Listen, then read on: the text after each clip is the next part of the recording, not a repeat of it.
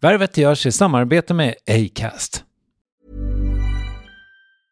There's never been a faster or easier way to start your weight loss journey than with PlushCare. PlushCare accepts most insurance plans and gives you online access to board-certified physicians who can prescribe FDA-approved weight loss medications like Wigovi and Zepbound for those who qualify. Take charge of your health and speak with a board-certified physician about a weight loss plan that's right for you. Get started today at plushcare.com slash weight loss. That's plushcare.com slash weight loss. plushcare.com slash weight loss. Hiring for your small business? If you're not looking for professionals on LinkedIn, you're looking in the wrong place. That's like looking for your car keys in a fish tank. LinkedIn helps you hire professionals you can't find anywhere else, even those who aren't actively searching for a new job but might be open to the perfect role. In a given month, over 70% of LinkedIn users don't even visit other leading job sites. So start looking in the right place. With LinkedIn, you can hire professionals like a professional. Post your free job on linkedin.com slash people today. Here's a cool fact. A crocodile can't stick out its tongue. Another cool fact, you can get short-term health insurance for a month or just under a year in some states. United Healthcare short-term insurance plans are designed for people who are between jobs, coming off their parents' plan, or turning a side hustle into a full-time gig. Underwritten by Golden Rule Insurance Company, they offer flexible, budget-friendly coverage with access to a nationwide network of doctors and hospitals. Get more cool facts about United Healthcare short-term plans at uh1.com. Värvet presenteras i samarbete med Nasonex, utomhusmöjliggöraren, som de inte kallar sig av någon märklig anledning. Men det är i alla fall Sveriges mest köpta antiinflammatoriska nässpray mot allergisk snuva. Och nu kommer ett litet test, så fram med papper och penna du som lyssnar, nu kör vi. Fråga 1. Vill du vara ute mer i naturen? Fråga 2. Sitter du framför en skärm lite för mycket? Fråga 3. Är du allergisk? Om du har svarat ja på någon av frågorna så tycker jag att du ska bege dig till beanoutsider.se. Jag vill för övrigt poängtera att Nasonex nässpray är ett receptfritt läkemedel från 18 år för behandling av symptom vid säsongsbunden och perenn allergisk snuva. Rådfråga läkare om du är eller tror dig vara gravid eller ammar eller om du planerar att skaffa barn, har en obehandlad infektion i näsan, nyligen har genomgått en näsoperation eller har en skada i näsan. Får ingen effekt inom 14 dagar eller om du redan använder läkemedel med kortison ska du kontakta läkare. Använd ej mer än tre månader utan läkarkontakt. Stort tack Nasonex och beanoutsider.se.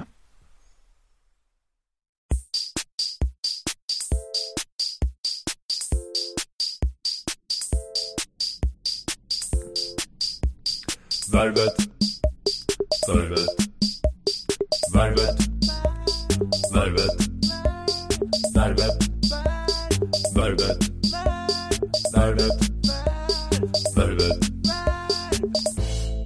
Jag måste väl ha varit åtta år när jag var hemma hos min kompis David. Vi smög in till hans helt överjävligt livsfarliga kustjägarbrorsa Johan, som inte var hemma just då. Johan hade en egen lägenhet i deras stora villa på Regementsgatan i Strängnäs och David hade fått korn på något alldeles nytt där inne. En skivspelare. Men om Johan skulle få reda på att vi hade varit inne hos honom skulle han göra slarvsylt av, well, kanske inte mig, men David.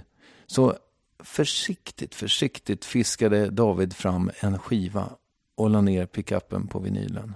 Det lät så här.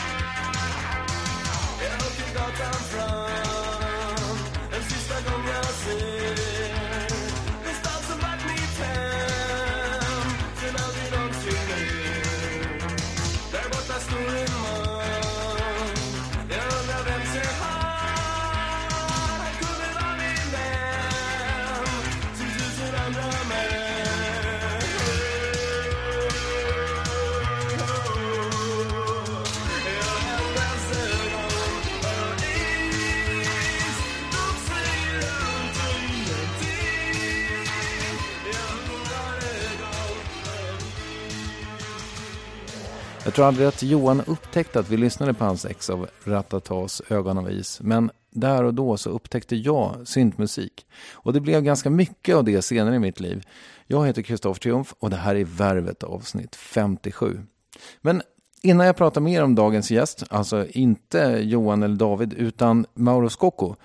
Innan jag gör det så vill jag såklart rikta ett rungande tack till Akademikernas A-kassa som just nu sponsrar Värvet. Det är min absoluta favorit A-kassa. Och jag hoppas innerligt att du som har en kandidatexamen eller håller på att ta en tycker att det är värt 90 spänn i månaden för att trygga din lön om du blir arbetslös. Gå med på aea.se och gör det nu så får vi till den där värvet-effekten som jag så gärna vill att akademikernas a-kassa ska få känna av. Gör det nu! aea.se Ja, det om det. Om ni inte har förstått det så är alltså Mauro Scocco gäst i dagens Värvet och jag tror att ni alla vet vem det är. Artist, låtskrivare, producent och eh, så vidare med massor av hits bakom sig. Alltså han har ju präglat de flesta på något sätt i min generation. Vi gör så här, du får googla honom om du inte vet eh, vem det är eller om du behöver påminnas om hans låtskatt. Eh, så vi andra, eh, vi kör på bara. Från hans fina lägenhet i centrala Stockholm. Varsågoda, Mauro.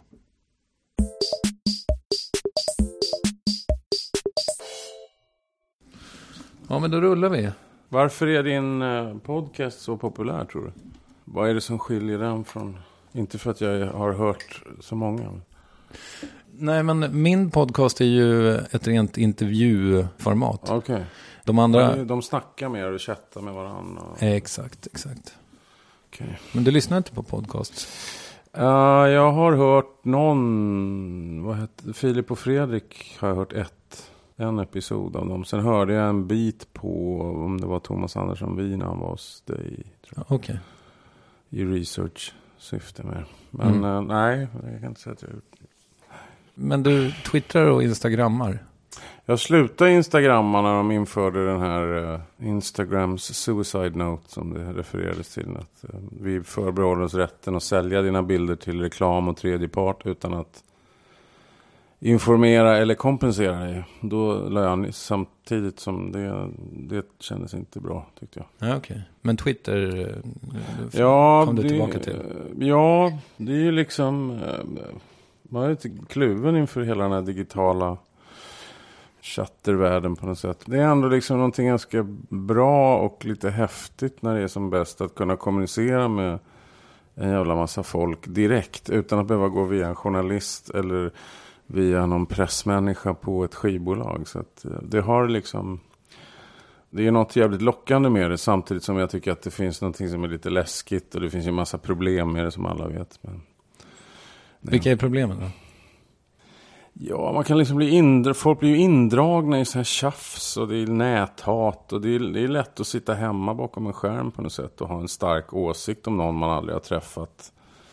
Som man kanske aldrig skulle göra om man träffade vederbörande vid, på ett kafébord liksom. Så att det, det inbjuder till mycket, det finns mycket fällor med det tycker jag. Det är ett jävla tyckande och det finns det, någon sorts flockbeteende också. Sen är väl just Twitter är väl en medial, eh, lite så här elit det, om jag kollar, vilket jag har gjort någon gång, kollar vilka som följer mig så verkar hälften jobba med webb och media och journalistik. Och, så jag vet inte om det är en speciell del av demografin som sysslar just med Twitter. Det, ja, men så det kan det vara lite. Mm. Men det kanske håller på att rinna ner lite i, i lagren på ja, något sätt. Mm. Det, det sägs ju så. Blir du näthatad? Är du näthatad någonting? Nej, det, eller det har väl hänt att folk skriver, eh, ja, folk skriver taskiga grejer. Men eh, den andra delen av det är att man censurerar sig själv. För att det finns, det är ju samma sak i och för sig som när man, det har inte med, nödvändigtvis faktiskt med Twitter att göra eller någonting. Men det är ju samma sak när man gör en intervju för en tidning. Att när debattklimatet blir på ett visst sätt runt vissa frågor så eh, tenderar man att censurera sig själv. Därför att okej, okay, jag säger det här och jag kan tänka mig att debattera det här fast på den här nivån som jag väljer här uppe. Men du kan ju liksom inte hindra de som vill dra ner debatter av olika slag liksom på, det, på, på en mycket lägre nivå där det bara blir pajkastning. Det finns ju otaliga exempel på det. Med de frågor som är brännande nu. Så det, det förekommer ju i mitt fall en viss självcensur för jag orkar liksom inte Vissa områden rör jag mig inte in i och vissa grejer säger, snackar jag hellre med mina kompisar om. Som, där jag vet att nivån på samtalet blir bra. Liksom. Mm. Du är medveten, håller, du håller dig borta från Reva och bästa Beatrice och... Inte helt. Det händer ju att man liksom... Men, men jag tänker mig väldigt noga för. Just för att jag orkar inte ha liksom 200 tweets i omnämnanden som bara hatar en för att man... Folk som inte... Jag ser ju på... Jag följer ju massa människor. Så jag ser ju vad som händer när folk sticker ut näsan. Och jag är inte intresserad av att ha någon sorts... På distans pajkastning med folk jag inte känner eller inte har träffat. Liksom. Det verkar bara ohyggligt energikrävande. Mm. Jag är ganska risig på att följa, eller jag är dålig på att läsa Twitter. För det, det är liksom för, jag följer för många tror jag. Hur många Ja. följer du? 150, 160 någonting. Okej, gömmer du vissa av dem? Nej. Nej. Det, Man kan muta på något sätt. ja, ja, nej, som sagt, tekniken är ju inte min starka sida. Men eh, vad, vad ska man göra? Och det gör man därför att man inte vill att andra ska se att man följer just dem. Nej, tvärtom. Man vill, man vill att personen ska tro att man följer dem. Men i själva verket så ja, läser man inte det. Genialiskt. Ja, Det är ju men, fantastiskt. Ja. men, det, ja, Någon har tänkt till. ja, men av äh, artighetsskäl kan det vara ganska praktiskt. Ja, verkligen. Tills de, man träffar dem på stan och så här, fan, såg du den där bilden från Thailand? Ja, men då, det är ju okej att man råkar Ja. missa en Ja. En bild från Thailand. Ja, ja, skitsamma. Men jag, jag, det var intressant för jag, när jag pratade med din skivbolagstjej, för du ville ju ändå att det skulle gå genom henne när vi bokade, Mm. även fast vi hade en direkt kontakt. Eller var det inte både och? Jag twittrade väl till dig, tror jag. Ja, kanske. Jo, men Jag precis. Ja, du ja. twittrade kanske och sa att jag Att skulle... nu, nu försöker vi få ihop det här på något sätt. Ja, så var det kanske. Ja, men det var kul. Men du vill ha den där buffert, skivbolagsbufferten lite? Eh, Det, det förenklar onekligen. Därför att hon kommer även att skicka påminnelser när jag glömmer bort någonting. Så att om jag har med henne kanske just nu fem bollar i luften. Så kommer någon att bli bortglömd. Eller jag kommer att sitta i en studio och tänka på annat. Och då, eh, så här, som idag, så mejlar hon mig. Allt okej inför värvet idag. Han kommer klockan 13. Och så svarar jag. Mm. Och har jag då glömt något så får jag panik. Och så får man lösa det. Så det, det är ganska bra på det sättet. Mm, jag fattar. Hur många följare har du på Twitter då? 15 500 och sådär. Du är vi på ungefär samma. Ja. Kul. Det, Vi det, som är över 15 000. ja. Vad gör du på dagarna? Det är lite olika faktiskt. Det beror på lite vad det är för... eh, Det är en fråga som jag får väldigt ofta faktiskt. Ja. Den är alltid svår att svara på. Därför att det ser lite olika ut beroende på vad det är för perioder. Eh, Just nu är det en jävla massa möten med olika tv och eh, ja, olika artister och grejer som... Alltså det är ju lite... Jag, jag, vet inte om det är... Det kanske inte är så lätt att förstå. Men alltså när man är frilansare som jag är.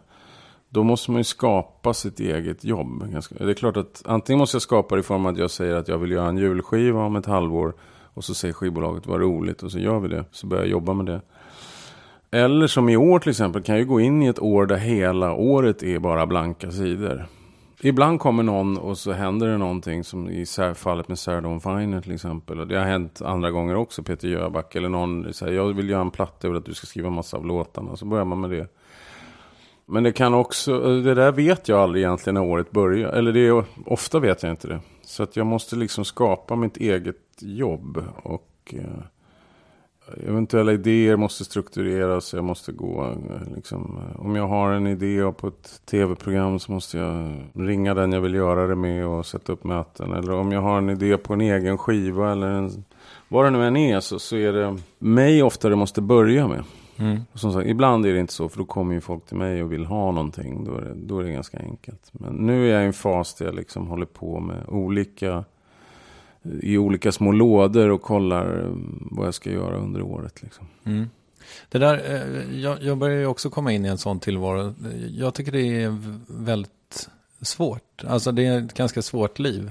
Nu har du levat så kanske i typ, vadå, 20 år? Jag, nej, jag vet ju inget annat. Jag har ju Nej. levt så sedan jag var liksom 18. Mm. Så att för mig är det inget, det är det enda jag vet. Ja, nej men ja, jag fattar. Och jag har också varit frilansare hela mitt liv i princip. Men det, det som är jobbigt är ju eh, när man, inte, när man vaknar på morgonen och inte känner sig behövd. Liksom. Ja, men samtidigt är ju uppsidan på det så jäkla stor. Du vaknar inte upp på morgonen och behöver gå till ett jobb med en chef du hatar eller arbetskollegor som du skulle vilja strypa. Så att det finns... Jag tycker uppsidan eh, uppväger osäkerheten. Mm. Och eh, det tråkigaste tycker jag, det är när man inte går igång på någonting. Alltså när man, när man, ja, dels att det inte var behövd, det vill säga att, att man inte får förfrågningar i den utsträckning man skulle tycka var perfekt att få. Men också att man inte själv går igång på någonting, att man inte blir entusiasmerad. Och jag kan ju få ganska många förfrågningar, men eh, att ingen av dem känns kul. Eller liksom något som, ja men det här vill jag lägga ett år eller ett halvår på liksom. Det tycker jag är tråkigt. När man inte, hela min drivkraft är nästan alltid passion. Det är liksom i den änden jag börjar. Mm.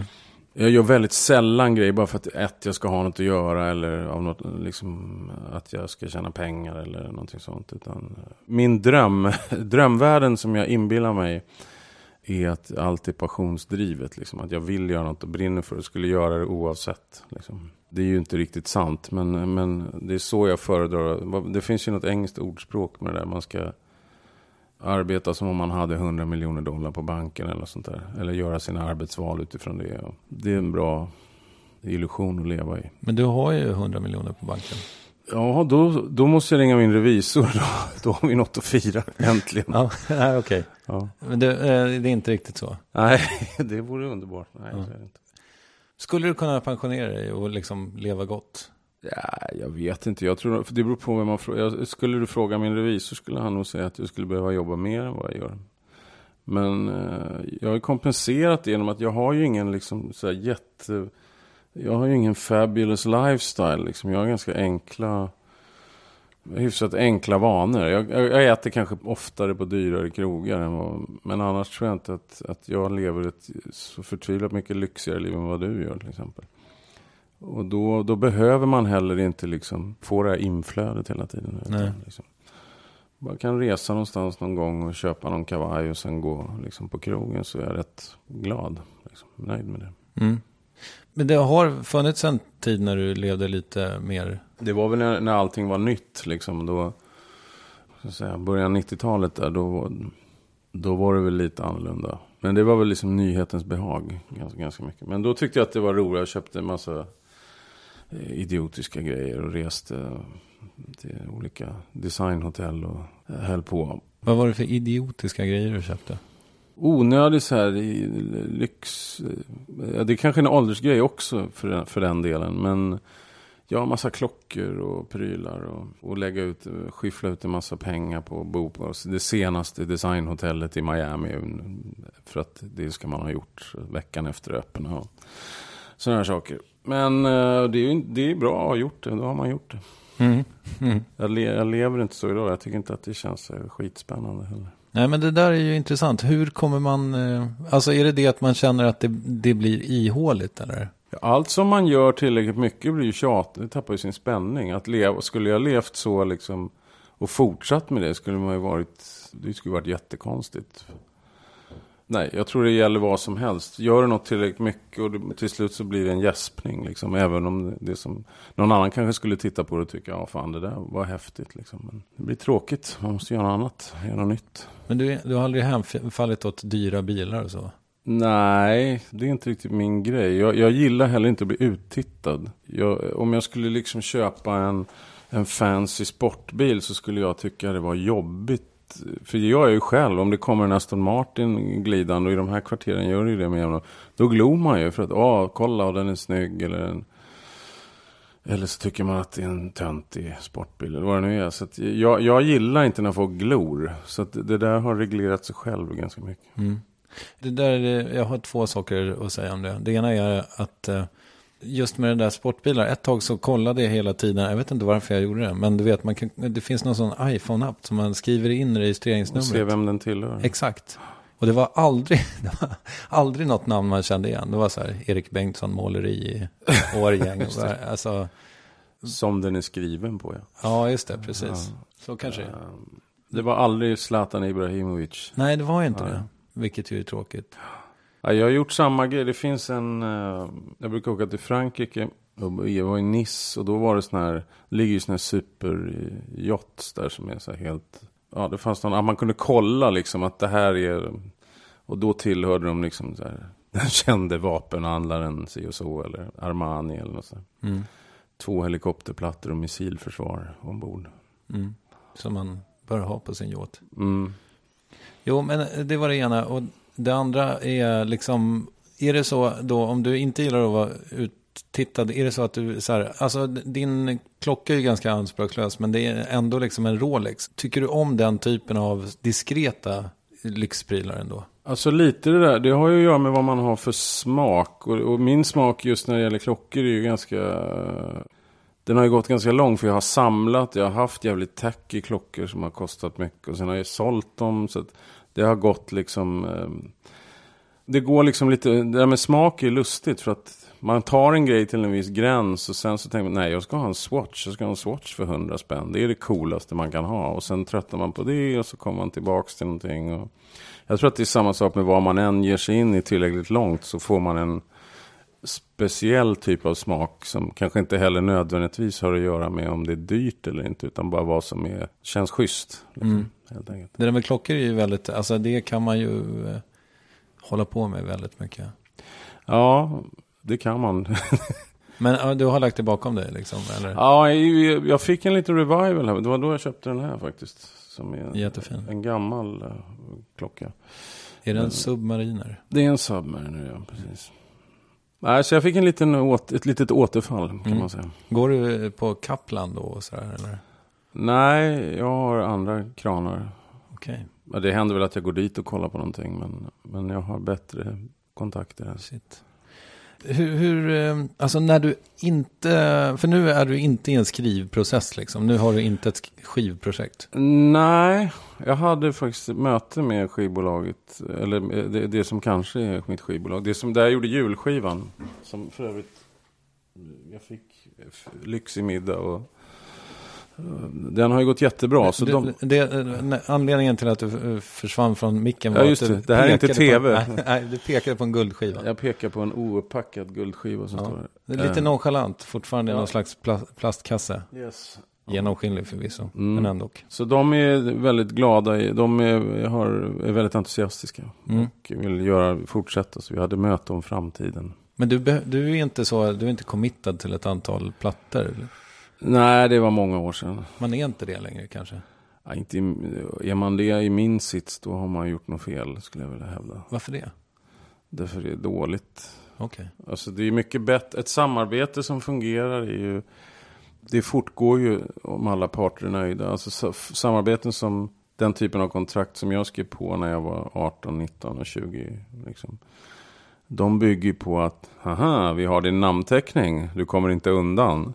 Det är ett jävligt dåligt sätt att göra samarbeten på. Så Okej. nu, nu bygger det på att ni är glada, jag är glad, ska vi göra ett projekt till? Liksom. Och det, det är ett mycket smartare sätt att göra det på. Mm. Vad, vad är deras, eh, alltså om, om du väljer mellan olika skivbolag, vad, vad, vilka premisser är det du tycker är viktiga då? Ja, det viktigaste är ju, det, det är ju rätt svårt när det gäller skivbolag. För skivbolagen är ju, det är ju liksom nästan en paradox att prata om och ha ett möte om framtiden med ett skivbolag. För de vet mindre om sin framtid än vad jag vet om min förmodligen. Skivbolag säljs, folk slutar och det är lite som ett dagis. Det är aldrig bättre än de som jobbar där. Och i hela svenska skivbranschen så kanske det finns tio riktigt bra människor. Resten är mindre bra. Så att man följer, man försöker, jag har försökt följa de bra människorna, de som, som har passion och levererar och har energi. Och, Jag antar att jag inte får listan. nej, ja, om du inte ska göra en skiva då kan jag ge dig lite tips. Ah, Okej. Vilka Mm. du ska undvika i alla fall. Mm. Nej men det finns, eh, det finns bra och mindre bra människor. Och sådana som, eh, som hjälper en och som har, eh, har ett go och en passion framförallt. För att nu det, skivbranschens fiende, man har snackat om fildelningen Men en följdeffekt av det är också resignation. Att det är jävligt många som bara sitter och säger åh bara vi kan få in en låt på Mellon eller Idol. Och Spotify är ju liksom den stora räddaren av skivbranschen. Det har blivit en sån där Oj, oj, oj, ska vi signa en artist och hålla på att bygga karriärer och lyssna på låtar? Nej, det verkar jobbigt. Så det, det, har hänt någonting som inte är rakt igenom. Skivbolagen eh, är liksom, they're looking for the quick fix. Tyvärr, många av dem. Storbolagen kanske framförallt. När jag slog igenom, vi sålde ju inte så svinmycket skivor i början. Men vi fick chans på chans på chans. Man fick liksom eh, en A&R, man utvecklades. Och de skivbolaget hjälpte en många gånger att bygga en karriär och visa. Och det fanns ett tålamod och pengar framförallt som inte finns idag. Så att nu kan du ju vara en ny artist. Och det kan vara rätt brutalt. Du kommer in och så gör du en singel och så har du spelat in halva albumet och det är ingen... Sen är det så, är du sorry, första singeln funkar inte, du är droppad. Mm. Liksom. Det finns en liten start, kort startsträcka. Ja, men det är inte också ett eh, härligare klimat på sätt och vis, för det är lättare att göra det själv. Det är det. Alltså tekniken är ju en välsignelse nu för tiden. För att man, på min tid, så, alltså när jag blev signad, så var det ju... Då satt ju skivbolagen med nyckeln till den stora dyra studion. Och hade du inte det så var det jävligt jobbigt och jävligt svårt. Om man liksom så, gick i tredje ring och så här, hur ska jag kunna spela in någonting som låter bra? Idag känner ju alla någon som har en, en digital setup, ungefär som jag har i mitt arbetsrum. Där man i princip kan göra skivor. Så den utvecklingen är fantastisk. Att det, man behöver inte längre vara signad till EMI eller Warner för att få göra något som låter bra. Det kan man göra liksom med väldigt enkla medel. Mm. Har du eh, koll på eh, musik-Sverige? Nej, det vet jag inte om jag har. Nej, det, tror, det skulle jag inte säga. För jag funderar lite grann på hur man liksom... Menar du artister nu ja, antar jag? Ja, precis, ja. precis. Är du uppdaterad? Nej, jag är inte så uppdaterad. Och jag, jag försöker skärpa mig lite faktiskt. Emellanåt får jag sådana här ryck. Och nu har jag laddat ner den där den Pet Sounds app man får. Där de programmerar nytt svenskt åt en till exempel. Okay. På Spotify. Som jag kan rekommendera. Thomas Andersson Vi har, brukar mejla ibland när han tycker det är allt för hopplöst att jag inte hört talas om något som folk pratar om. Då mejlar han så playlists och sånt. Okej. Okay. Är det någonting som du eh, minns att han har tipsat dig om på sistone? Uh, Jonathan Johansson skickade någon grej med som var jäkligt bra. Ja, det, det är massor men det var väl den som stack ut. Mm, kul. Du sa det förut att du lever ett liksom ganska billigt, ganska low key liv. Mm. Men är jag är inte fabulous. Nej, men är du helt oexcentrisk? Ja, det sa jag inte. Nej.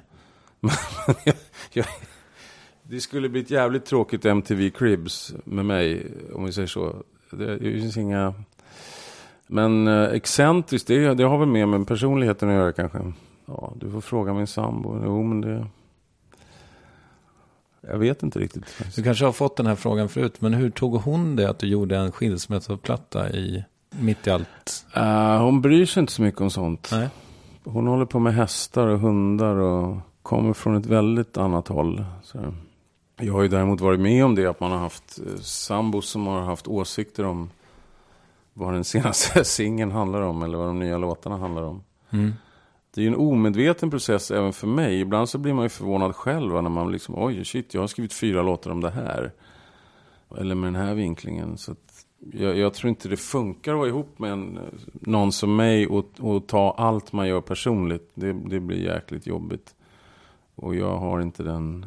Jag känner inte att jag behöver förklara eller försvara mig heller. Liksom. Nej. Det gjorde jag kanske förr när jag var ung. Liksom. Men nu är det så här, ja, ja, det här är de nya låtarna.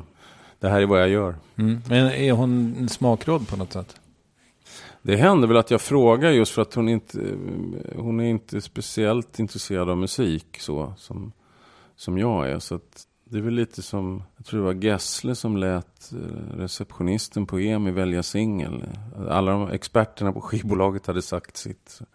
Det är ofta intressantare faktiskt vad ja, växeltelefonisten tycker än vad förstå sig på tycker. För de har ofta ett ja, de sitter ändå i en bubbla där man, man liksom börjar tänka, ja den här mår Riks och Mix. Och...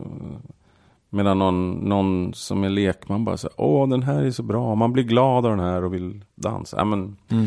Man får en ärligare, fräschare åsikt ofta. Så att jag, jag är mer intresserad av vad vanligt folk tycker än experterna. Mm, hur, hur tar du reda på det då? Ja, men jag, det händer att jag spelar upp grejer. Men sen ofta är alltså, nu för tiden så är det så att jag, jag kanske mest lyssnar själv. Alltså att jag ska vara nöjd. För att jag ska ändå leva. Det är jag som ska leva med det sen. Mm. Jag lever ganska länge med de grejer som jag gör. När jag skriver en grej så tar jag inte ett beslut på om det ska ges ut förrän jag har tjatat igenom materialet e- x antal månader. Så att jag kanske har lyssnat, om jag har skrivit en ny platta så det ligger och det marineras och sen är det några få som jag spelar för, några kompisar och några men tiden är en jäkligt viktig grej där. För att man kan känna så här, stor entusiasm inför något när man gör det. Också för att du kanske till exempel har lyssnat på de andra låtarna du har gjort redan i sex månader. Så de är ju så jävla trött på. Så kommer den nya låten som är som en när skönheten kom till byn-grej. Liksom. Men när den, hur är, hur är den när den är lika uttjatad? Så det, tiden är en jäkligt bra um, medspelare när det gäller tyckande och, och, och urval mm. när man jobbar. Jag är en ostrukturerad intervjuare nu, men jag hade en följdfråga på det med, med att skriva. För du säger att du eventuellt ska göra en ny platta, men är det så mm. att är skrivandet en konstant? Alltså, eller börjar det först när du vet? Just det. Ja. Uh, jag skulle säga så här, att man samlar små bits and pieces liksom. I din Nej. iPhone? Uh, det kan vara var som, det, det, har hänt. Det kan hända att det bara är liksom något som jag bara återkommer och går in på pianot och spelar om och om igen. För att jag tycker bara så här, den här grejen är jävligt, den här har någonting. Den kan ligga där i ett halvår och bli spelad. Sen säger någon, du, vi har pratat om att vi ska göra en singel till sommaren. Då sätter man sig ner, okej. Okay. Och hamrar ut den? Ja, och mm. liksom kollar vad kan den här handla om och, och har jag någon text i det liggande. Och det finns en aktiv fas där man sammanställer, för min del då, alla de här små grejerna man har, lösa trådarna. Och då, då blir det ett hantverk man ska få in. Då ska, man, då ska det bli låtar som har struktur. Och... Vad intressant. Har det alltid sett ut så? Mer eller mindre, ja. Och då menar du att det är, det är så det ska gå till? Eller för dig i alla fall? Det, det finns ju olika delar av det där. Men alltså, om, om jag inte hade det här som jobb. Då kanske det bara skulle stanna för det där pianoklinket. Jag kanske aldrig, och kanske någon melodi och så, ja fan det där var en trevlig liten... Man sitter ju inte och skriver som jag gör kanske inför ett album, 25 låtar för att Nej men fan, idag ska jag sätta mig och skriva. Undrar om den kommer komma ut. Alltså jag funkar inte så. Jag måste ha ett mål. Mm. Därför att det är ett arbete man gör liksom. Det andra som handlar om inspiration och när det kommer titlar och små meningar och små grejer. Det är ju bara roligt. Det är ju ett väldigt lättsamt sätt. Det är ju så spelar jag varje Jag spelar ju varje dag inne i arbetsrummet. Liksom. Jag sitter och spelar gitarr kanske en timme om dagen sammanlagt. Men det kanske är tio minuter varje gång. Sen går jag och käkar och sen gör jag något annat och lyssnar på en platta eller läser tidningen. Men det där, nu ska den här låten bli klar. Den här låten ska levereras till Peter Jöback om en månad. Pang. Då är det ett arbete liksom. Då gäller det att få ihop allting och få det att bli effektivt och så bra som det bara är möjligt. Men du spelar varje dag eh, året ja, om? det gör jag. Gitarr framför allt. Mm. Spelar jag du är eh, rätt bra på gitarr. Ja, alltså det har inte varit det primära. Det var ju primära målet när jag började, när man var liksom, när jag var liten. Då skulle man ju bli en gitarrfantom. Men det, det övergav jag. Men jag har ju inställningen att det kan ju aldrig skada att liksom, det är ganska bra att kunna lite grejer därför att du vet aldrig, även om det är grejer som är jävligt sjuka som eh, häromdagen så spelade jag in en låt med en annan låtskrivare. För att ta ett exempel. Och så behövdes det någon sån här ambient grej i någon brygga. Och då gjorde jag en så här, alltså lite så här Yngve Malmsten hammer grej Som vi bara la jävligt svag. Den bara adderade någon intensitet. Men det, det var bara en sån här sjuk... Man gör det som ett skämt först. Så man bara garvar. Sen fan det där... Drar man ner det där lite och lägger på ett reverb. Då passar det väldigt bra här. Så att ofta såna här lite bizarra eh, sido eh, extra kunskaper som man har, de kan komma till pass när man minst anar det. Finns det någon som helst möjlighet att du hämtar gitarren och visar hur den lät? Yngwie Malmsten-Mackan? Uh, eh, ja, det, kan, det kanske man borde göra på elgitarren.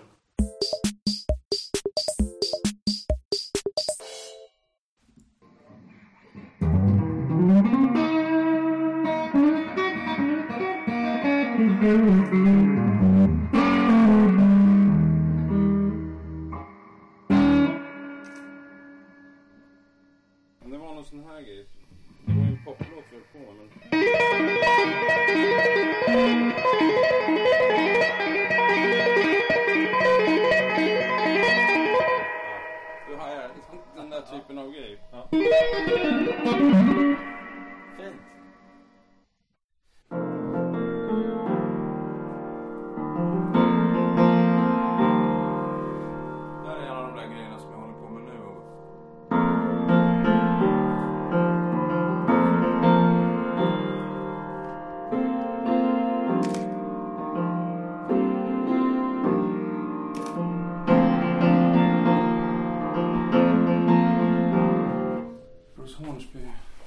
Ja, just det. Ja, men då så.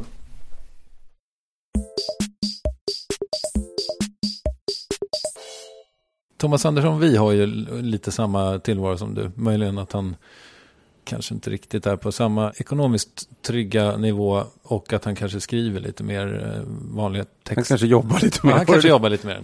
Ja. Han turnerar definitivt mer i alla fall. Ja. Ja. ja, just det.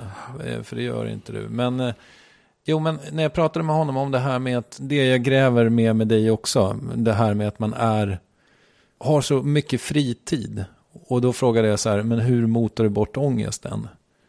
Och då sa han, jag, jag gör inte det, jag möter den. Hur är du med ångest?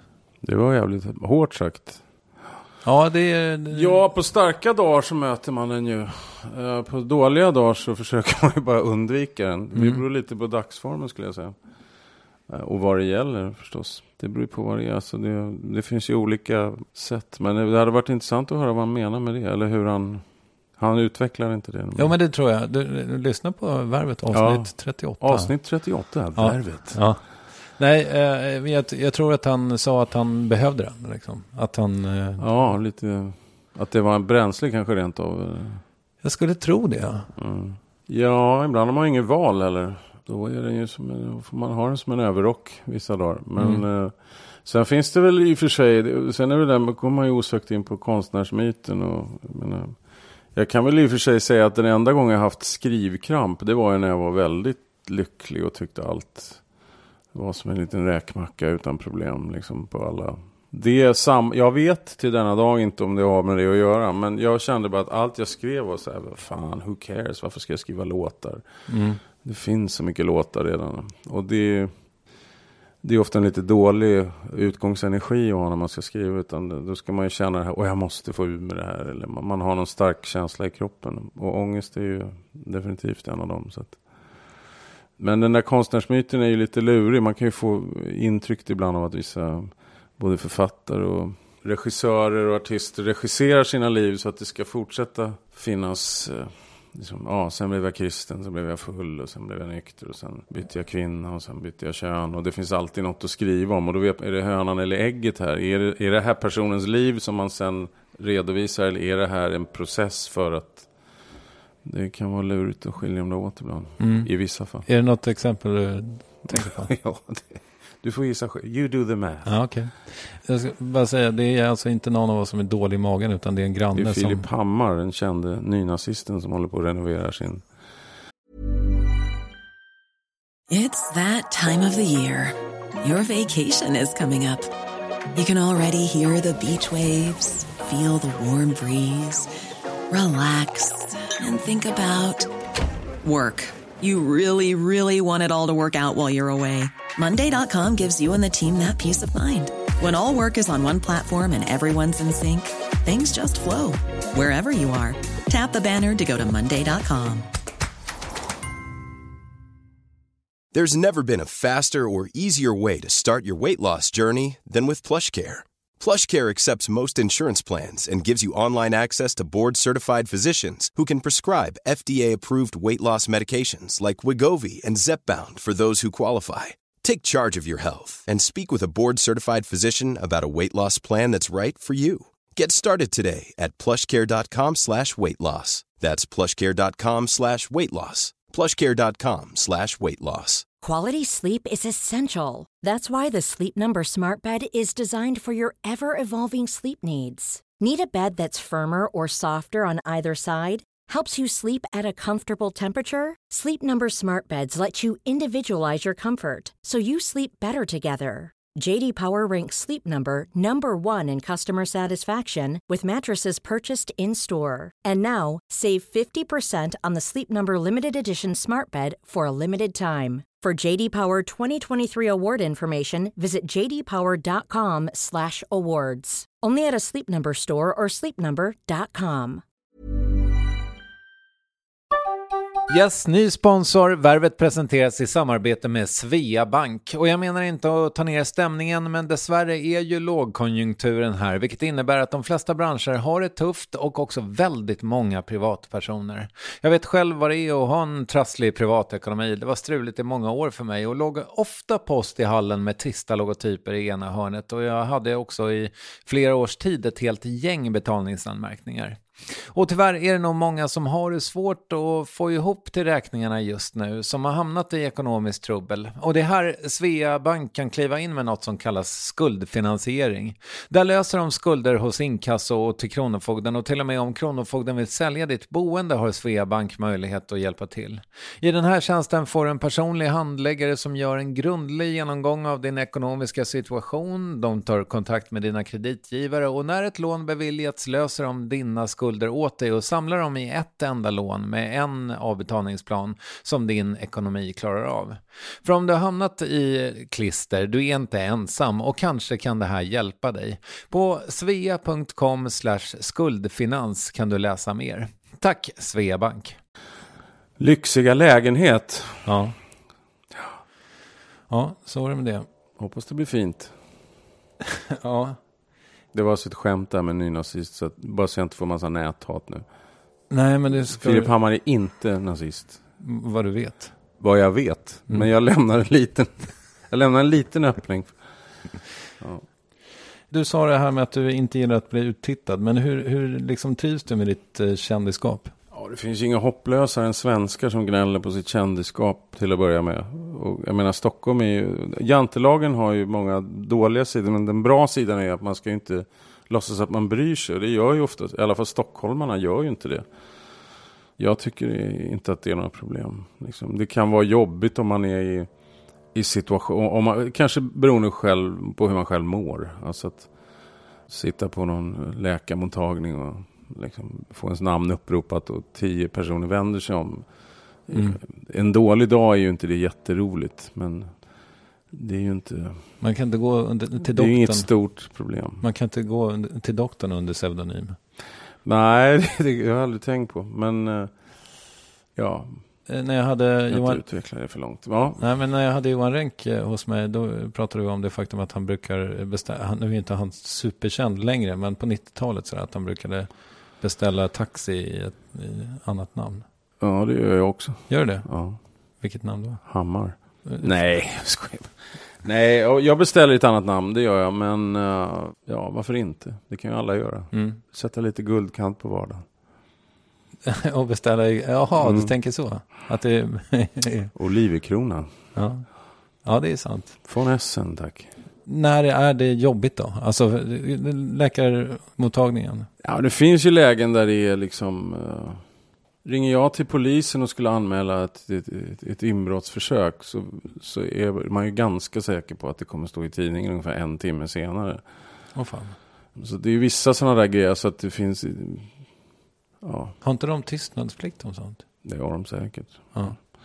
Men sådana grejer tänker man sig för. Det måste ju inte bli så, men det, det, det kan ju hända. Mm. Så att, uh, jag, jag, tycker generellt är det inget problem. Det är liksom, om man själv har en dålig dag och man bara tycker det är jobbigt att gå utanför dörren, då är det klart, då är det ingen höjdare liksom, att bli igenkänd av en massa människor som pekar. Och sådär. Men jag tycker inte att det är någon big deal. Nej. Det var väldigt intressant för, för nu blir det mycket värvet runk, men eh, när Felix Hallgren var hos mig så berättade han att, att han faktiskt tycker att det är jobbigt därför att han har så dåligt eh, ansiktsminne. ja, exakt. Eh, ja, det kanske han också har. Det har jag inte sett. Men, eh, han är också nazist. Är han det? Ja. Nej, men att han, oj, att han har så dåligt ansiktsminne så att han eh, tror hela tiden att de här människorna som känner igen honom känner, känner honom. Exakt. Ja. Och så blir det en konstant stress för Felix. Jag tror också att det, det, är lite olika beroende på. Jag är ju inte liksom Robert Gustafsson känd. Eller så här, eh, jag satt på ett flyg en gång och så var vi, vi väntar på en passagerare som är något försenad. Och in kommer bakom flygvärdinnan som har börjat med de här eh, rycka i flytvästen-grejerna så ser man Lasse Åbergs ansikte. Och hela planet börjar fnittra. Och göra den här juice, juicen i taket-grejen. Liksom.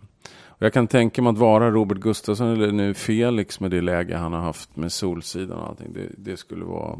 Det är också därför jag är, jag är inte alls... Eh, det ingår inte i mina planer att försöka bli folkkär. Det verkar vara en jävla mardröm. Alltså, att stå liksom... Ja, man tänkte så här, stå och klaga på här bagage, bagaget på Arland.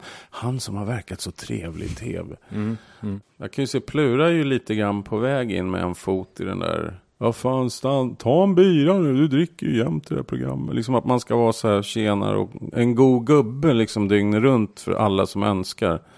Den där tillgängligheten är väldigt, eh, väldigt avskräckande tycker jag. Mm. Det är in, inget jag strävar efter. Men, eh, Komiker kanske har det värst när man tänker efter. Som, som I vanliga fall, alla associerar dem med roligt och skratt och sen har de en skitdålig dag bara. Och så vill de inte skriva autografer eller vad det är, eller vara med på bild. iPhone-bild är väl den nya autograf va? Mm. Du, du får inte skriva så mycket autografer längre. Det hände, jag skrev en häromdagen faktiskt. Okej. Till vem då? Ja, det var någon dam på gatan. Vad hette hon? Det sa hon inte. Okej, det var inte så att du skrev, ja, vad heter du? Och så... Jag skrev vad heter du och sen så gick jag därifrån. Nej, eh, hon, eh, hon skulle vilja ha en till sig själv och sina två döttrar. Okej. Mm. Men som du säger, iPhone-bilden har ersatt. Det där är lite lurigt när man, om man är ute själv privat och super typ med kompisarna. Men eh, ja, vad ska man göra? Mm. Man, man vill ju inte verka stiff. Nej. Men det är det ju inte särskilt mycket heller väl? Nej, inte, inte i de lägena kanske, men jag tror, alltså jag tillhör nog, jag tror att jag är, som, som faktiskt de flesta artister jag känner så finns det en del som dras mot någon sorts rampljus eller vad man ska kalla det. Och så finns det en annan del som bara vill trä en säck över huvudet och liksom gömma sig. Mm. De flesta artister som jag känner privat är sådana. Det finns båda de där sidorna liksom som har någon sorts pågående samtal eller i värsta fall konflikt med varandra.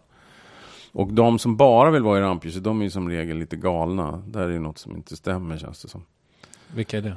Ja, jag ko- håll i här nu för nu kommer en lista här på några av Sveriges mest kända artister. Mm. Nej, men eh, när man känner sig att bekräftelsen har ing, det, bekräftelsebrunnen är så djup så den har ingen, eh, den har ingen botten så att Mm. säga. Man lever genom eh, andras applåder på något sätt. Men annars de flesta som är någ, vid något sådana här sunda vätskor, de har båda de där delarna liksom. Och på olika dagar och i olika tillfällen. Mm. Du gjorde Skavlan för inte så länge sedan va? Mm, Vad var det? En månad sedan? typ. Hur var det?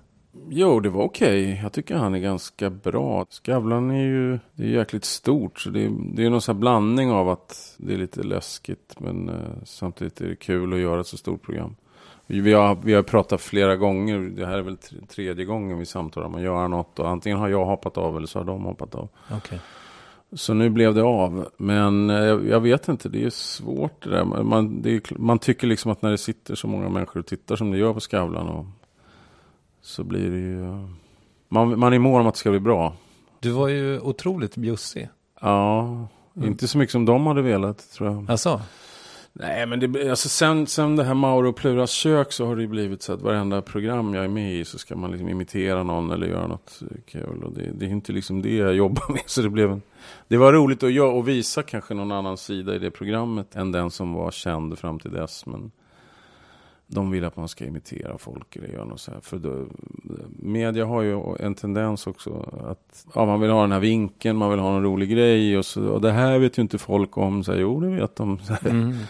det vet de mycket väl. Så man, man, man riskerar att bli, det är därför det är svårt att göra intervjuer ibland också. För att man vet att allt du säger kommer du bli stuck med. För, för att nästa pajsare som kommer att göra en intervju har gjort research. Så han har läst eller hon har läst det som han eller hon innan har skrivit. Så att man sitter ju ibland och svarar på grejer som man sa 1984 liksom. Som är så här, det har ingenting med någonting att göra längre. Mm. Så det är lite, fick ni en liten insight i hur det att ge intervjuer. Ja, men det, då kan du vara glad för att jag är jävligt dålig på research kanske.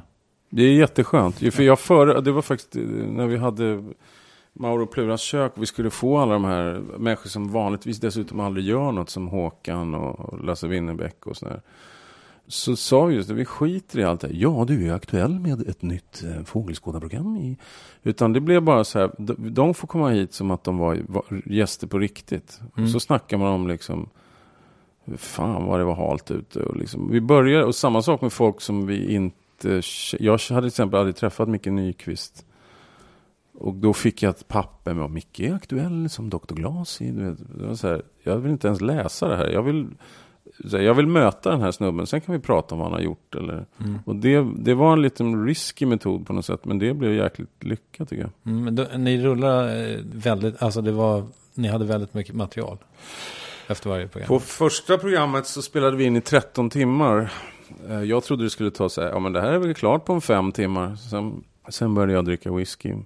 Men eh, vi skar ner tiden helt för att det är också att det finns en sorts gräns för både vi och gästerna kan hålla energinivån och fokus uppe. Det blir bara, det är inte bra när folk börjar bli utmattade liksom. Om det inte är programformat som bygger på just det, men det gjorde ju inte det här. Nej. Eh, Du eh, vill eh, inte göra det något mer sen? Nej, jag tyckte jag hade, jag lämnade festen när den var som roligast kändes det som. Jag tyckte det var skitkul att ha gjort det, men sen när de sa, ska vi göra en, äh, men nu kan jag det här liksom. Och sen också att det är ju, nu är det ju ett format liksom. När vi började var det ju så jävla spännande därför att ingen, vi gjorde det på en liten kanal som sa så här, jaha, kommer ni dyka upp på, nej, nej, jag litar på er. Ni får pengarna, vi ses när det är klart, sa chefen där på. Vilket var precis vad vi ville. Så att därav rökandet och svärandet och Pluras bara överkropp och, och allt som hände. Som sen också folk upplevde som något nytt kanske. Men hade du gjort det på en stor kanal där de hade haft någon snubbe som stod i hallen och tittade på när vi gjorde det. Så ja, är det verkligen lämpligt? Då hade det ju aldrig hänt liksom. Så att eh, det var häftigt. Men sen började jag känna, ja men nu, nu kan jag det här på något sätt. Plura, han har skrivit tre kokböcker och är väl inne på den fjärde som alla har varit bestseller. Och han åker ut och lagar mat på bokmässor med Per Moberg. Och, menar, han, har en, en karriär inom det fältet som han håller på med. Vilket jag inte har och inte önskar att ha heller. Så vi har liksom lite olika ingångsvärden där. Så att- att jag hoppade av där var mer så att jag kände att utmaningen var lite grann över för min del. Så, så kände jag. Rykten gör gällande att du tar ditt, eh, alltså det är så viktigt för dig att gå ut. Så att du dagen därpå till och med har liksom ordnat barnvakt. Så att du inte ska behöva tänka på föräldraskapet. Ja, det är väl en sån här liksom duktighets... Jag, jag tycker inte att det är charmigt med bakfulla föräldrar. Jag tycker inte barnen ska behöva utsättas för det. Så att om jag vet att det är liksom en riktig så här barrunda liksom med, med någon förestående. Och, och att jag kommer bli väckt klockan sju med vad ska vi göra nu? Då vill jag inte svara liksom. Jag vet inte, lös det här och hundra spänn, titta på tv, gör något. Utan eh, då tycker jag det är bättre att ha styrt upp det. Det är ju fantastiskt. Det är ju det är bra. Ja, sen är jag ju 50 bast ska du inte glömma heller. Så att jag menar, hade jag varit 25 hade man kanske gått ut och åkt snowracer ändå i, i parken. Men eh, Ja men herregud, jag har varit nykter i nio år. Jag vill i alla fall inte åka ut eh, med åka snowracer. du ser. Ja, verkligen. Ja. Hur är det med liksom, hur, vad har du för förhållande till alkohol? Är det sunt? Ja, det, alltså det, jag tror att i den här världen som jag lever i så är man ju ganska, vid det här laget ganska medveten om att det är en riskmiljö, liksom, precis som krogen är. Men det får man förhålla sig till. Liksom. Att det, är, det är livsfarligt egentligen att man har så mycket ledig inom situation, eller disponibel, man kan disponera tiden själv. Och att man dessutom har råd att gå på krogen och ingen kommer väcka en dag efter och kräva att man ska vara någonstans. Så att, eh, ja, det, där måste man, det är någonting som man medvetet tror jag måste ha koll på. Exemplen på där det har gått till överdrift är, några stycken. laget. Fast du verkar ju ändå liksom, du verkar ju kunna hålla det på en sund nivå, eller? Jag vill gärna tro det i alla fall.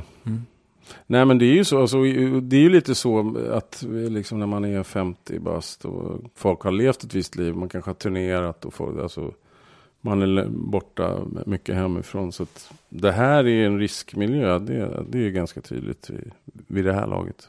Har du satt upp regler för dig själv kring alkohol? Nej. Aldrig före lunch eller? Ja, nej, jag, drick, jag dricker aldrig på dagarna.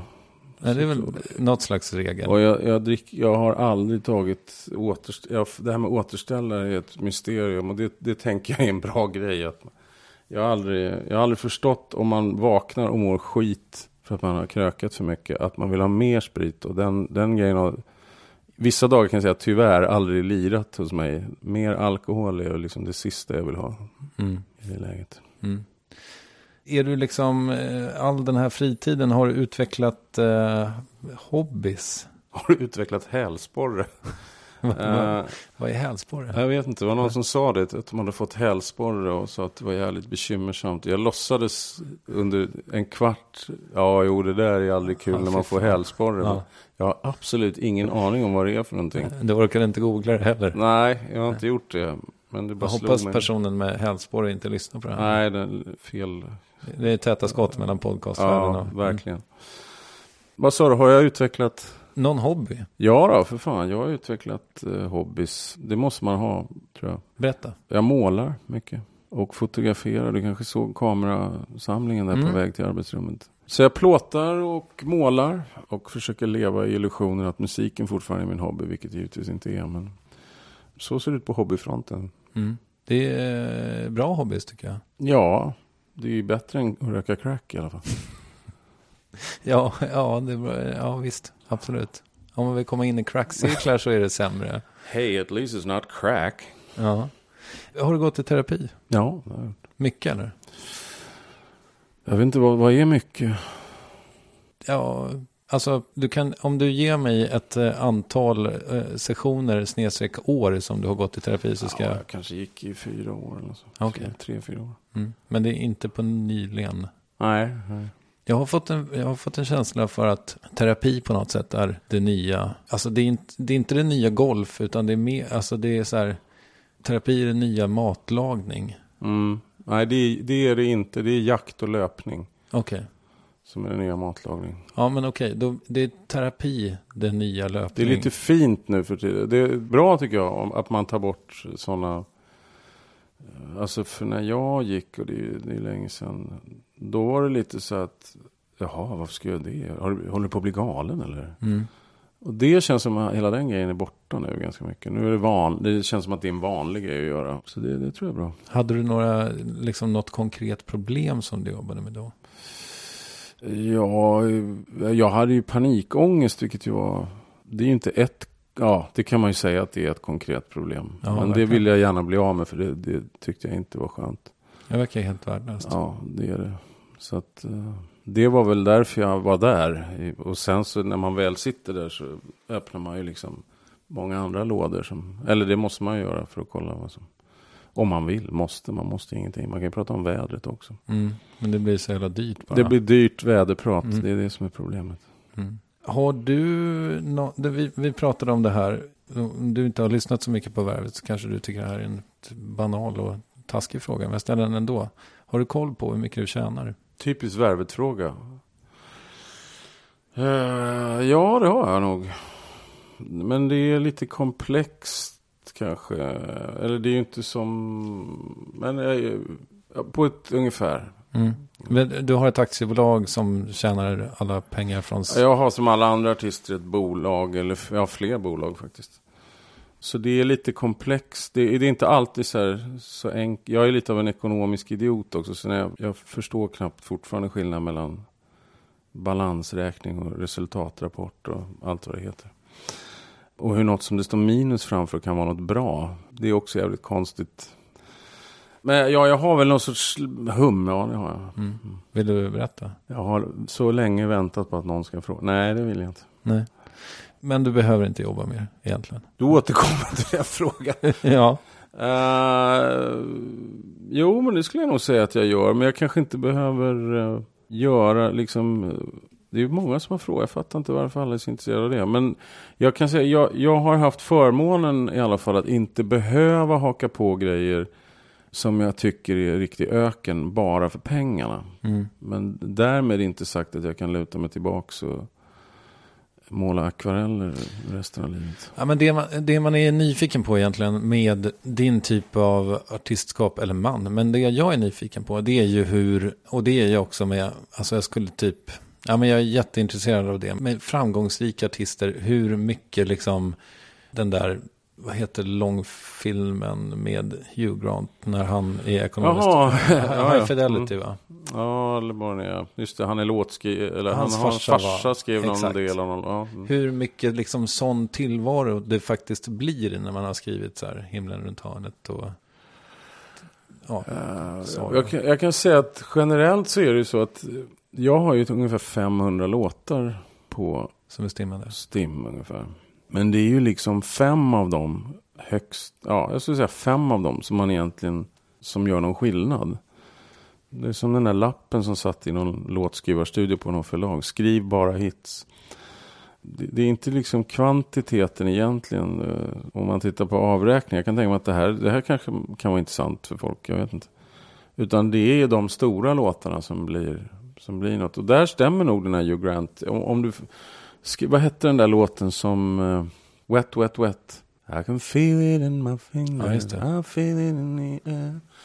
Har du skrivit en sån så kan du nog, och jag tror att det var en sån här solskenshistoria också med han som gjorde det. Att det var ju en gammal 60-talslåt som de plockade upp. Och han gick ju från, äh men jag kör taxi och nu bor jag i ett penthouse i Mayfair. Liksom. Jag, det kan göra en jättestor skillnad. Mm. Stor vet jag inte vad det betyder. Det är nog olika för olika människor. Men, men jag var faktiskt på en sån här informationsdag på STIM. Nu blir det här jävligt så här nördigt. Men Shoot. det fick jag en sån guidad liksom STIM-tur på något sätt. Och då berättade han, kommer jag ihåg, eh, hur många i Sverige som tjänar så mycket på sina STIM-intäkter så att de kan, man kan säga att de kan leva på dem. Och det var inte många, kan jag säga. Som kan ha det som en årlig lön, så att säga. Ja, Som man kan ha, så här, betala ett, ett drägligt vanligt liv för. Mm. Liksom. Det, det är en rätt lit, mycket mindre krets tror jag, än vad, vad man tror. det- Mycket mindre än vad jag trodde. Det kan du väl säga hur många det var i alla fall. Jag kommer jag kom bara ihåg att så här, shit, det här var inte... Jag skulle trott att det var i alla fall flera tusen. Eller Mm. något, och det är det inte. Jag Men det är hundra i alla fall. Ja, men det var något så, Jag kommer ihåg att jag var så här förvånad. Jag kommer inte ihåg den exakta siffran. Det var mycket, mycket mindre än vad, vad jag trodde att det skulle vara. Mm. Men det, För alla er som sitter där ute och vill bli låtskrivare. ja, men hur är det med Spotify då? Får du liksom eh, massa pengar av dem? Nej, det, det skulle jag inte säga. Nej. Skivbolagen älskar ju Spotify. För skivbolagen och för branschen har det ju varit, det har ju varit liksom det som har räddat framförallt skivbolagen. Mm. Så att Spotify är ju, är ju hjältar i, i, liksom, i den världen. Men det var ju skriverier i början om att eh, Lady Gaga fick 50 öre ett snöre efter ett år. Ja men så är det ju. Alltså, jag, tror jag, jag, jag, jag bad att få fram det. Det var 2,7 öre per. Alltså det, för att du ska bli, kunna ha en, Du blir inte rik på, på Spotify. Nej. Det tror jag, det är väl flera artister som har gått ut och, och gnällt om det där. Men Under din eh, otroligt långa karriär, artisteri, liksom, det måste ha förändrats väldigt mycket. Så här, hur det var att ligga på eh, skivbolag då, det var du inne på, men liksom, ja, det beror på. Alltså från artistens perspektiv. Det är ju skillnad i allt skulle jag säga. Det är ju på många sätt. Ja, det har blivit både bättre och sämre. mm. mest sämre eller? Nej, det, jag, jag tycker nog att liksom det har blivit, i och med den här teknikrevolutionen som vi var inne på, så har det blivit nästan, tycker jag, en sorts punk. När jag började spela så spelade, man ju, spelade jag ja, rock och fusion och sånt där.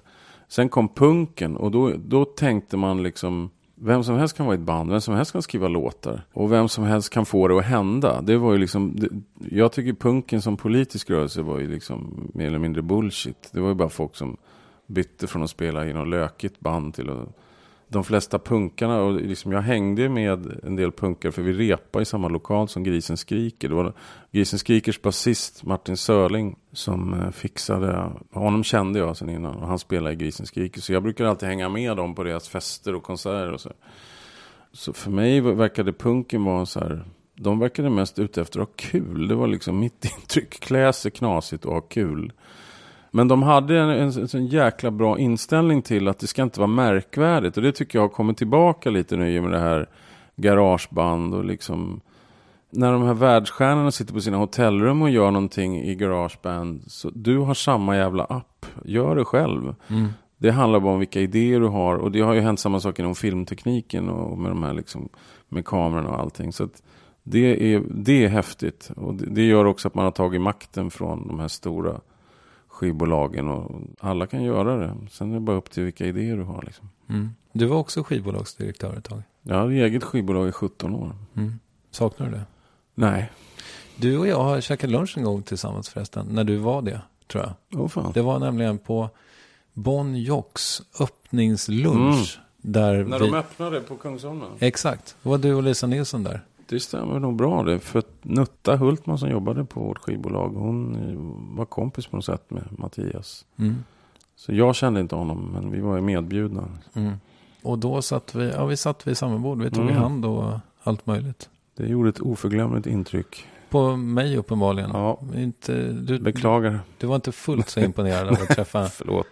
Nöjesguidens eh, Ja, jobbar du på Nöjesguiden? Ja. 22-åriga krogredaktör. Vad gjorde du där? Ja, jag var krogredaktör. Jag var Krogredaktör? Ja, jag var, men jag var inte Är du matkunnig?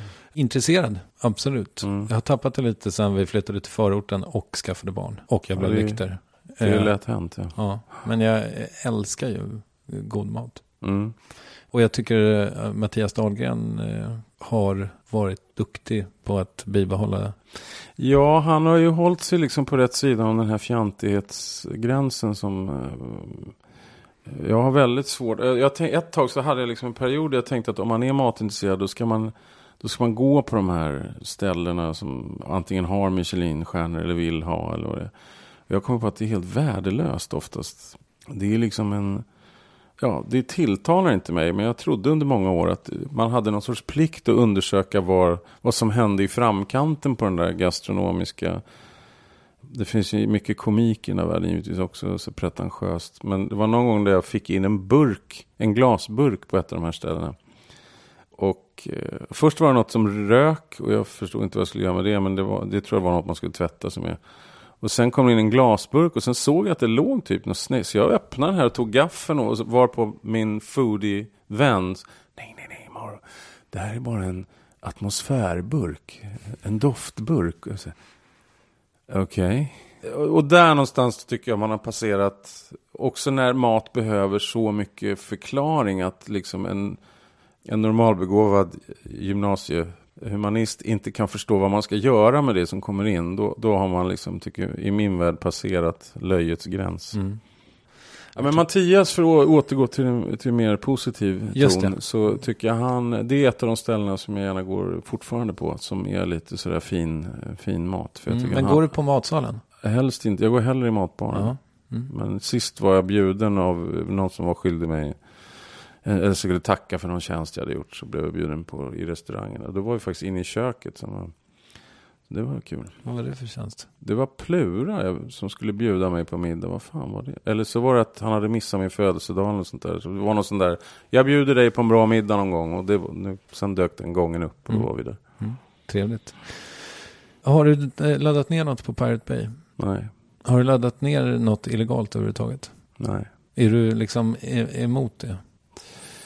Det känns lite som det där för och emot har jag liksom passerat mentalt. Alltså som, jag kan berätta mer hur jag ser på det. Ja, För att det, det, det är det som jag tycker är kanske viktigare än att tycka om vad andra gör. Jag tycker att om jag gillar en artist, låt oss säga som um, John Hyatt, ta ett exempel.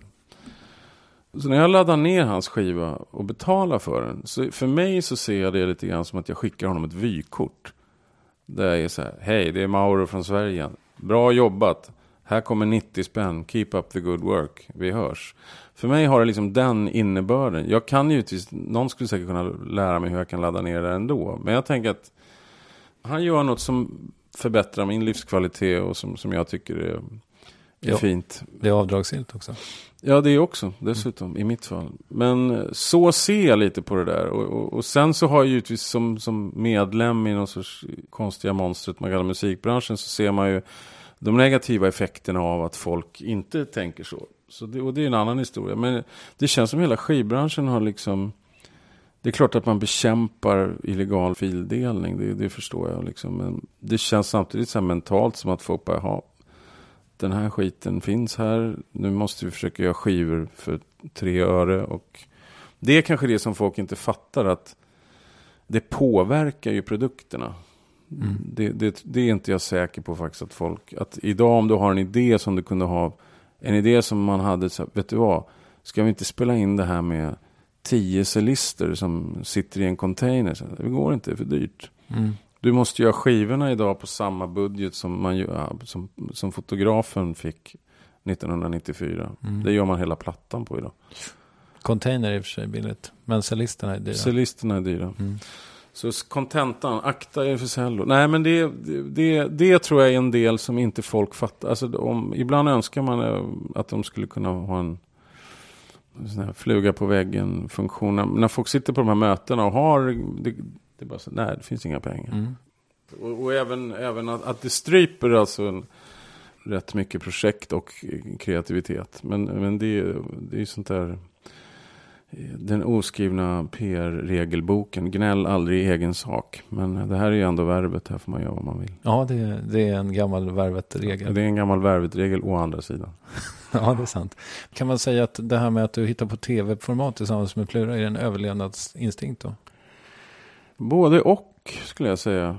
Överlevnad vet jag inte. Det låter väldigt dramatiskt. Men det är svårt även om man har ett namn idag tycker jag. Att, att få folk entusiastiska bara genom att göra en ny platta och släppa den. Det har även liksom större artister kommersiellt sett än vad jag är problem med. Liksom att det känns som att idag är det har gått från, i mitt fall kan jag definitivt säga att det är så att jag har aldrig sett på mig själv som något jävla varumärke. Jag tyckte alltid det var konstigt när folk började snacka om det. Att, ja, ditt varumärke. Men så här, varumärke? Jag, är, jag, jag sjunger och spelar och skriver låtar liksom. Så, och det där tänket har ju nu givetvis, det har, har man ju nu absorberat. Det har ju alla liksom. Nu, nu är ju artister som små jävla atomentreprenörer allihopa. Och, och måste liksom skapa, i och med att skivbolagen har blivit som de är. Och eh, det- är ett nytt klimat där liksom artisten måste vara entreprenör, måste skapa, uppfinna sig själv och ibland återuppfinna sig själv tror jag. Medan eh, förr i världen så var, när man hade fått skivkontrakt så var, då kändes det som det var halva inne eller vad man ska säga. Då var det, då, då är det så här, nu kommer vi få hjälp med marknadsföring och vi kommer men nu känns det som rätt mycket av allting. eh, Man måste ju hitta på och driva väldigt mycket mer själv idag än förut. Mm. Jo, eh, jag undrar vad du vill göra mer av. Eh, Jag skulle vilja måla mer. Jag funderar på att ta det till någon sorts... Att göra det lite mer på allvar. Liksom. Att jag har alltid gjort det. Jag gick i Beckmans och var så här... Alltid varit intresserad och hållit på med det. Men det är någonting som skulle vara kul att, att utveckla lite Mm. mer. Mycket för att det ger mig. Men jag tycker det är roligt som fan. Det är liksom... Apropå att bekämpa ångest som vi pratade om tidigare. Det är verkligen så här... Lite samma feeling som när man skriver låtar. Att jag går och sätter mig där inne i arbetsrummet och sen nästa gång jag kommer ut därifrån då har familjen redan ätit, gått och lagt sig och det har gått liksom nio timmar och jag har inte ens tänkt på det. Okej. Så det, man kommer in i någonting som är väldigt häftigt. Mm. Samma känsla. Du är manisk. Ja, man kommer in i att det, modeordet är väl flow för det där när man liksom bara glömmer tid och rum och är helt, ja manisk, det kanske hänger ihop. Men man kommer in i det man gör med, med liksom, och det är så intressant och så roligt för en själv så man, man blir helt absorberad av det. Mm. Det skulle du vilja göra mer av? Mm. Något annat? Jag skulle vilja göra mer filmmusik. Jag gjorde det till, eh, jag gjorde min första liksom score till en filmmusik. Till, till en film som heter Fyra år till. Som också hade Ratata som någon sorts inskriven part i filmen. Där Björn Kjellman som spelar, spelar huvudrollen var ett Ratata-fan. Han spelar en folkpartiledare i min ålder skulle jag gissa. Och det var jävligt roligt därför att popmusiken är ju väldigt formulariserad. Det är, och så, jag skriver väldigt formulariserat. Jag har, om du skulle ta, köra in hundra av mina senaste låtar i en dator så skulle de hitta ganska mycket liknande längder på saker och liknande uppbyggnad och dramaturgi. Och det är väl oundvikligt. Så det, det var jävligt skönt att slippa det. Att kunna säga, att de säger så här, ja här, är, här känner vi med huvudpersonen. Men vi är inte rakt igenom sorgsna. Det finns ett hopp. Och sen sitter man där som, som kompositör och bara så här, ja det här ska jag nu klä i Det här ska jag ge uttryck för i, i, i toner liksom. Det var jävligt... Och utan några krav på hittighet eller radiovänlighet eller någonting sånt. Det var jävligt häftigt. När var det här? Ja, det är ett par år sedan. Okej. Ja, men vänta. Eh, Tova Magnusson Norling. Ja, Ja. Och så fick jag jobba med Dino Jonsäter som var med på det också. Underbart. Hej Dino. Han lyssnar jämt. Ja, Dino är kunglig. Ja, är roligt att vi fick nämna honom. Han är ju nazist för övrigt. Du, eh, det här med din... Han eh, är, han är inte det. Eller? Eller? Va- Vi va- lämnar det lite. Ja, ja. ja, det är ingenting som tyder på att han är nazist i alla fall. Inte mycket, nej. Nej. Han har väldigt prydlig frisyr.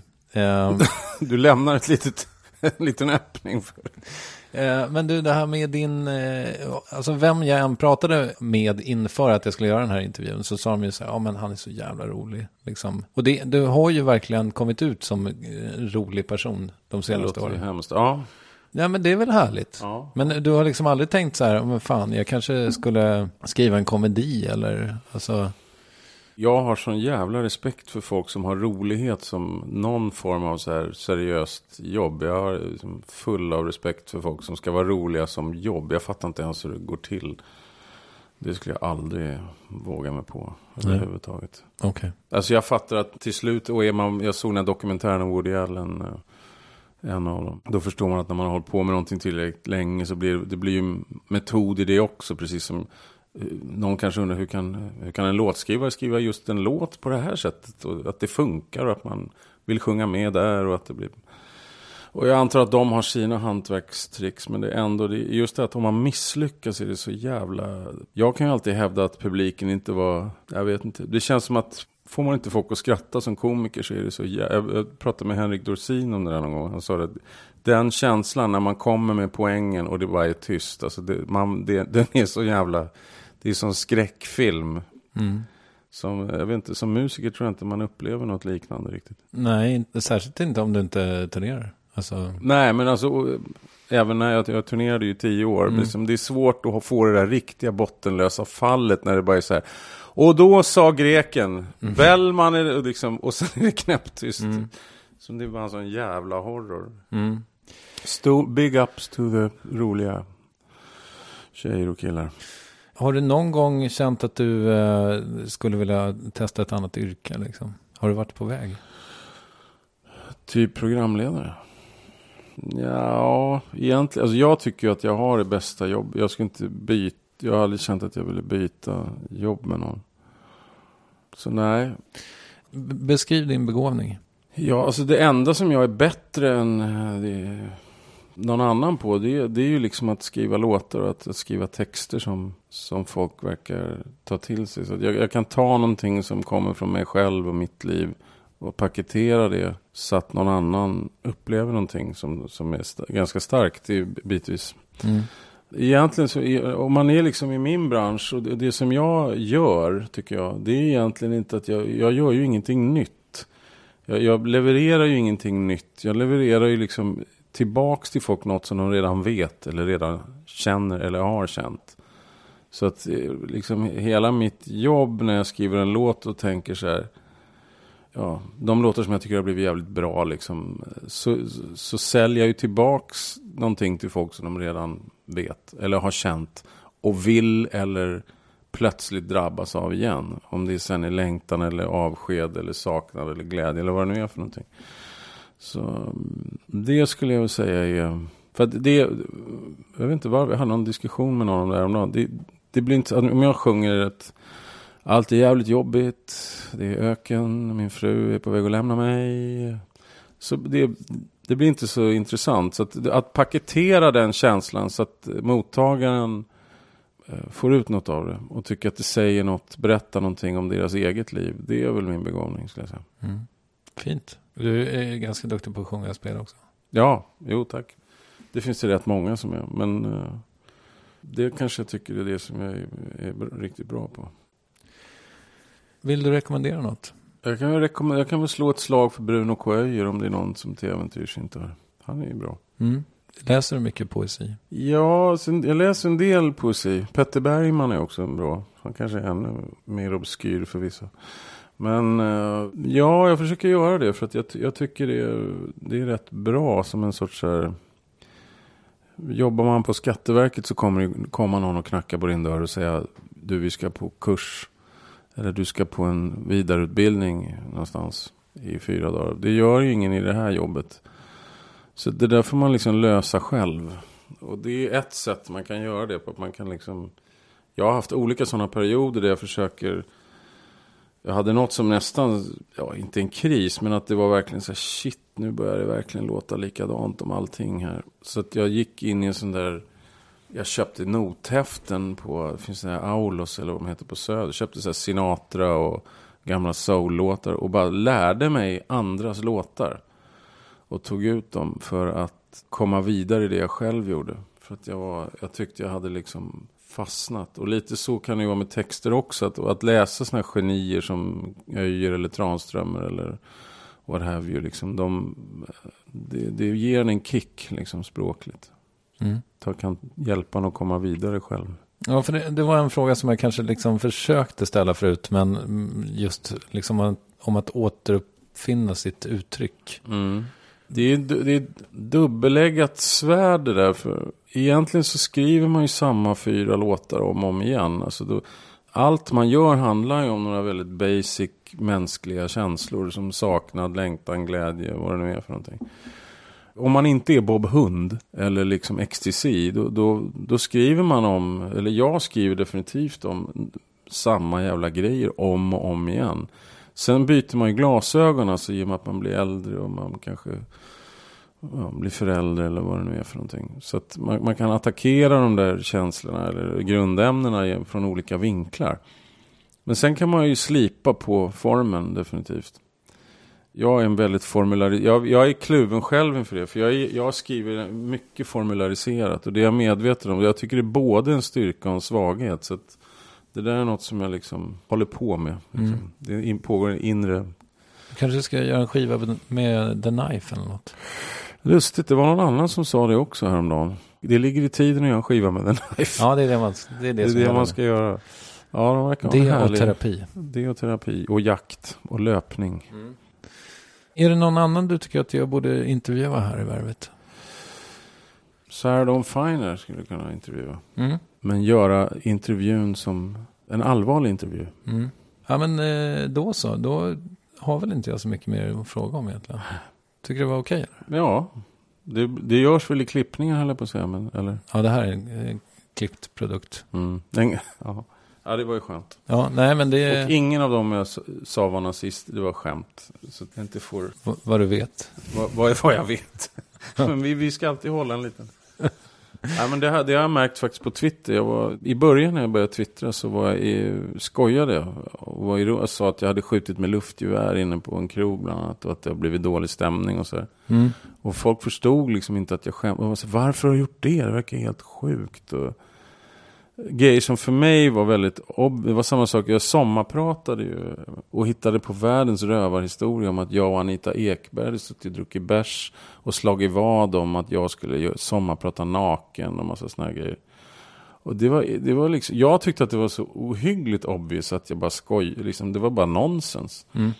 Men det stod dessutom i en av kvällstidningarna dagen efter. Mauros förlorade vad med Ekberg. Men det var även många som då liksom... Så, Jaha, varför? Ja, satt ni... Drack ni verkligen Lappinkulta ett helt flak? Det verkar ju helt sjukt. Så. Nej, det gjorde vi inte. Det trodde jag var rätt så här.